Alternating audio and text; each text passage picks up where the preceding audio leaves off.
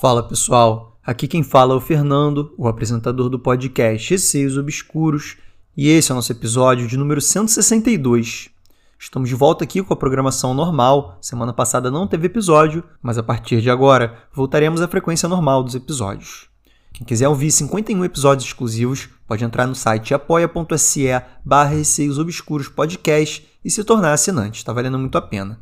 E, gente, é, enviem os seus relatos, tá? Porque Realmente nesse momento estamos precisando de mais relatos e é muito importante que se você tiver algum, você envie o seu, tá legal? É por e-mail receiosobscuros.gmail.com ou por direct no Instagram, arroba receiosobscuros. Sigam o podcast no Spotify para estarem recebendo sempre as atualizações dos novos episódios.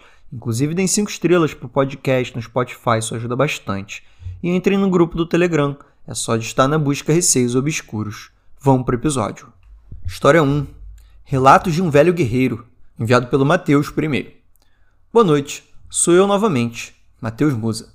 Maratonei mais de 130 episódios, ouvi todos seus episódios do Spotify. Estou encaminhando mais um e-mail com relatos. Desta vez o tema é quartel. Não ouvi nenhum relato com esse tema ainda nos seus episódios. Fique à vontade para dividir em partes, caso seja muito grande. Os relatos a seguir ocorreram entre 2008 e 2011, tempo em que serviu o Exército Brasileiro como fuzileiro blindado de um regimento de cavalaria. Em 2008, ano que fiz 18 anos, fui servir ao Exército Brasileiro. Meu sonho era ser soldado, então, em fevereiro de 2008, partia de Lajeado, Rio Grande do Sul, um ônibus com 40 recrutas em direção à cidade de São Gabriel, na fronteira. Todos voluntários e com o sonho de seguir carreira militar. Após sete horas de viagens, chegamos a um quartel muito histórico, antigo em uma cidade que parecia parada no tempo, São Gabriel, Rio Grande do Sul. Desde o primeiro dia, passamos o dia marchando, correndo e se exercitando. Das 6 da manhã às 11 horas da noite, éramos vigiados diretamente, terminando o dia sempre exaustos. Em nosso alojamento, todas as noites me senti observado. O nosso alojamento era como se fosse uma sala enorme. Aos arredores das paredes ficavam nossos armários, e mais ao centro, os beliches. Abaixo segue a imagem do alojamento, para que você veja como era. Gente, como sempre, as imagens que os ouvintes enviam vão estar ou no Story, se vocês estiverem ouvindo o episódio no dia, ou então na aba de anexos lá no Instagram, arroba Receios Obscuros. Continuando. Na foto, acho que não dá para ver, mas no teto tem uns espaços quadrados com tela para passagem de ar. Bem em cima da minha cama tinha uma dessas, e todas as noites parecia que eu via um rosto ali, olhando para baixo, me olhando mas como estava sempre exausto, eu dormi. O problema foi quando começamos a tirar serviço armado. Durante o dia era tranquilo, mas durante a noite ficava mais tenso. Na minha primeira guarda armada, fui escolhido para ir fazer guarda no paiol de munições, onde ficava fora da cidade, na entrada do campo de instrução do exército. Se tratavam de cinco paióis de munição na área rural da cidade. Cada um ficava a mais ou menos um quilômetro de distância um do outro. Nosso alojamento era na entrada cerca de 500 metros da entrada, e após isso tinha o primeiro paiol, a um quilômetro de distância, e desse, a cada um quilômetro, um paiol. Eram cinco no total. Então, um ficava na frente do alojamento de guarda e o outro no último paiol, a 5 quilômetros de distância. Ficávamos durante duas horas de guarda, duas horas sentados no alojamento de prontidão e depois poderíamos ir dormir por duas horas, até entrarmos de guarda de novo. Éramos seis soldados, um cabo e um sargento para ficar de guarda e revezar os horários. Passou o dia e foi tranquilo. À noite peguei o horário de guarda. Fico da meia-noite às duas horas da manhã no posto da frente do alojamento. Após semanas trancado no quartel, no internato que ocorreu no primeiro mês, era a primeira vez que estava numa área tão aberta. O que parecia uma noite tranquila, logo foi dando espaço para um clima mais tenso. Ao longe, para o lado dos campos e bosques, comecei a ver pequenas luzes piscando na minha direção. Achei que fossem pessoas vindo com lanternas. Engatilhei o fuzil e me posicionei para atirar. No mesmo segundo em que apontei o fuzil, entendi que eram vagalumes. O mato rasteiro, que batia na altura do joelho, e os bosques ao fundo estavam confundindo a minha mente. Resolvi ficar de frente para a rua para não ficar olhando para o mato escuro. Observei durante horas uma casa que ficava ao outro lado da rua. Durante o dia não se via nenhum movimento naquela casa, mas à noite tinha uma lâmpada ligada na varanda daquela casa. Uma casa antiga de interior, com fachada alta. Por certo momento, vi uma sombra naquela luz. Em alguns momentos parecia um cavalo, outros parecia uma pessoa. Me sentindo tanto esquisito, resolvi circular o alojamento que dormíamos. Assim, caminhando, o tempo passaria mais rápido. Por volta da uma hora da manhã, uma neblina tensa percorria todo o redor do campo e o alojamento. Próximo da cerca, ouvi um farfalhar de galhos se quebrando. Novamente extravei o fuzil e apontei para o barulho. Os passos foram ficando cada vez mais próximos e mais galhos se quebravam. O mato ali na cerca tinha um metro de altura, mais ou menos. Por uns 20 segundos, o barulho parou. Na neblina surgiu um par de chifres e uma cabeça de boi saiu do meio do mato. Hesitei em atirar, e por sorte, logo saiu por inteiro do mato uma vaca. Atrás dela vinha outra vaca, e logo pela cerca surgiram várias vacas e bois. Soltei o ar enquanto a adrenalina saía do meu corpo. Foi uma noite espantosa. Nunca tirei nenhum serviço neste local que tenha sido tranquilo. De volta ao quartel, tinham noites em que se ouvia um som de soldado marchando. E quando olhávamos pela janela, nada tinha lá fora. Pensamos às vezes que era a guarnição que estava trocando os postos de guarda, que ocorre a cada duas horas. Porém, as trocas de guarda eram a cada duas horas, por exemplo. Duas horas, quatro horas, seis horas. E os barulhos aconteciam em horários ímpares, tipo três horas, uma, cinco. Conversando com outros soldados mais antigos, eles chamavam isso de a guarnição fantasma, que ficava rondando à noite e confundindo os soldados. Certa noite estava de guarda no posto, conhecido como Guaritas do Segundo Esquadrão. Esse posto fica ao fundo do quartel, num portão grande, entre as bombas de gasolina e garagem dos blindados. Entre o portão e as bombas de gasolina tem um gramado com árvores, pinheiros, muito altos. Era cerca de três horas da manhã. Avistei o sargento que estaria fazendo a ronda nos postos de guarda naquele horário. Então, como diz o procedimento, fiquei escondido próximo das árvores para fazer a abordagem dele quando chegasse perto. Então, renderia ele mandando ele parar e pediria a senha. Se estivesse correto, responderia a contrassenha. Ia me apresentar para ele, informar que não tinha alteração no meu posto de guarda. Quando ele vinha se aproximando, ele passou pelas árvores e sumiu. Não apareceu mais. Fiquei atento à região onde ele tinha sumido, e 20 minutos depois apareceu um sargento vindo pelo lado oposto. Fiz todo o procedimento de abordagem e comentei com ele, pois vi ele de um lado e depois ele apareceu do outro lado. Ele disse que não tinha passado por ali, que estava passando só naquele momento. Pedi para ele ir até aquela região e verificar se não tinha ninguém. Ele negou, falou que à noite coisas estranhas acontecem dentro do quartel, e possivelmente o que eu vi não era do nosso mundo. Outra guarda que eu estava tirando nesse mesmo posto estava chovendo muito. Me abriguei embaixo do telhado onde os blindados ficavam guardados. Era quase meia-noite. Já estava chegando a hora de eu sair do meu posto e ser rendido, quando vi o cabo e os soldados que estavam vindo para trocar de lugar com a equipe que estava saindo. Fui caminhando na direção da guarnição, pronto para fazer a abordagem e a troca de guarda, quando deu um relâmpago. Deu aquele clarão e a guarnição toda sumiu. Fiquei sem entender Retornei para baixo do telhado e dez minutos depois surgiu a guarnição novamente. Fiz o procedimento e comentei com o cabo o que tinha acontecido. Com os olhos arregalados, ele disse que no outro posto de guarda, o soldado que estava saindo falou a mesma coisa.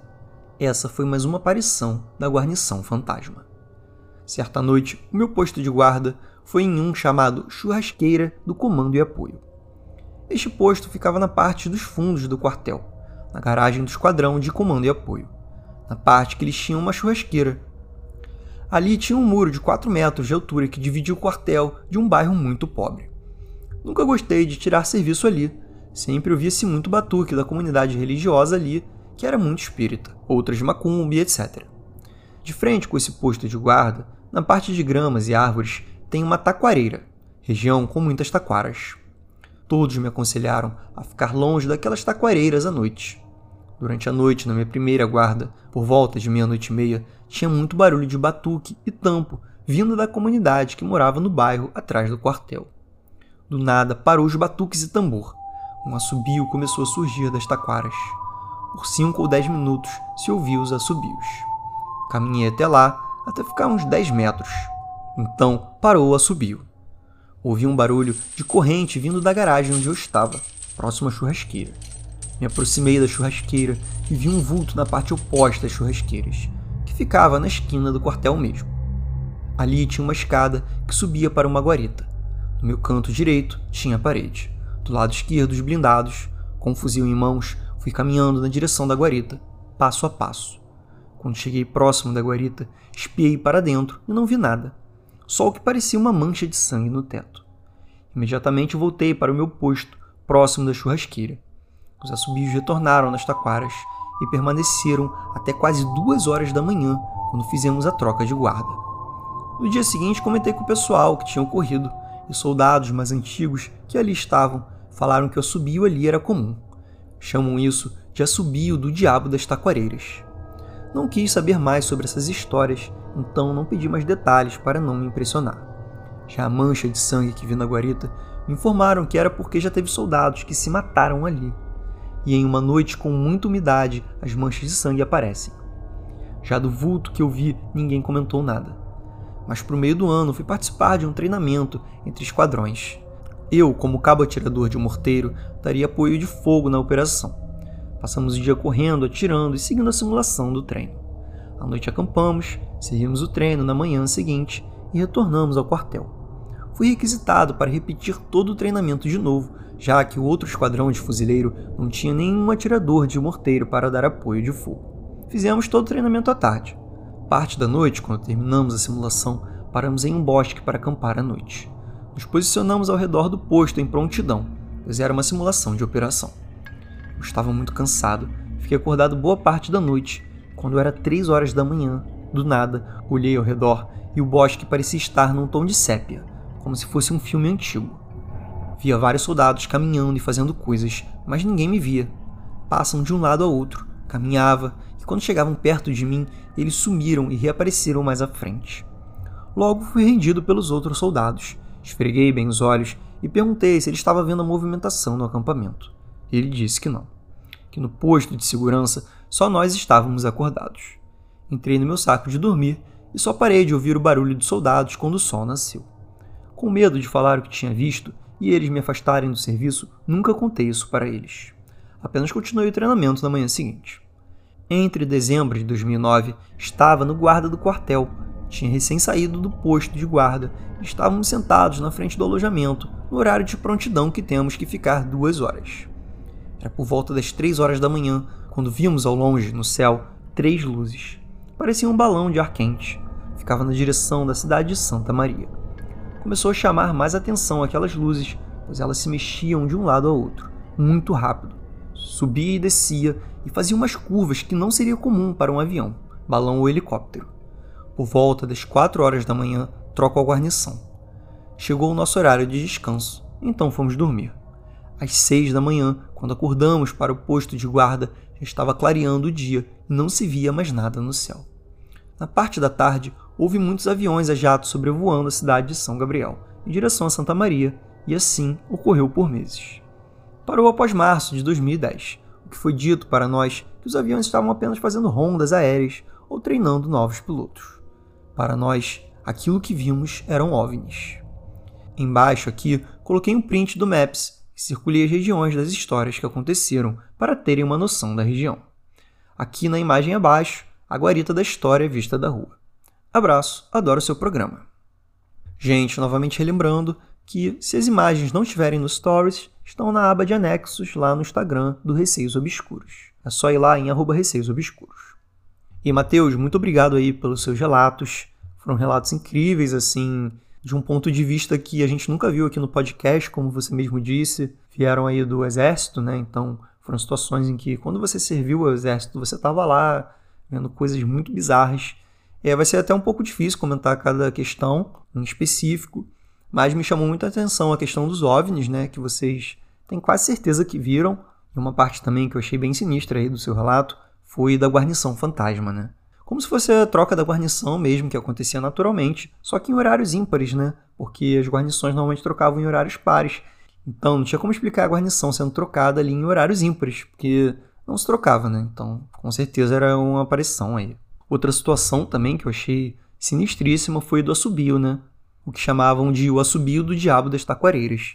E me deu até uma curiosidade de ouvir as histórias lá que os mais velhos sabiam, porque você não chegou a perguntar, né? Você ficou com muito medo. Mas eu queria muito ter entendido um pouco melhor o que era isso, né? Uma subida do nada aí que não tinha explicação. E agora vamos para a história 2, O Palhaço, enviado pela Gabriele por e-mail. Olá, Fernando, tudo bem? Vim contar mais um relato. Dessa vez aconteceu com meu marido, que sofria com paralisia do sono. Vamos lá. Não me lembro em que ano ou idade que isso ocorreu, mas tentarei contar da melhor forma possível. Ele e a família são adventistas, e todo sábado de manhã eles iam à igreja. Mas teve um sábado que ele preferiu não ir e continuar dormindo mais um pouco. Todos saíram e ele ficou sozinho em casa. Meu marido dormia na beliche de baixo. No quarto tinham dois beliches. Era ele e mais três irmãos.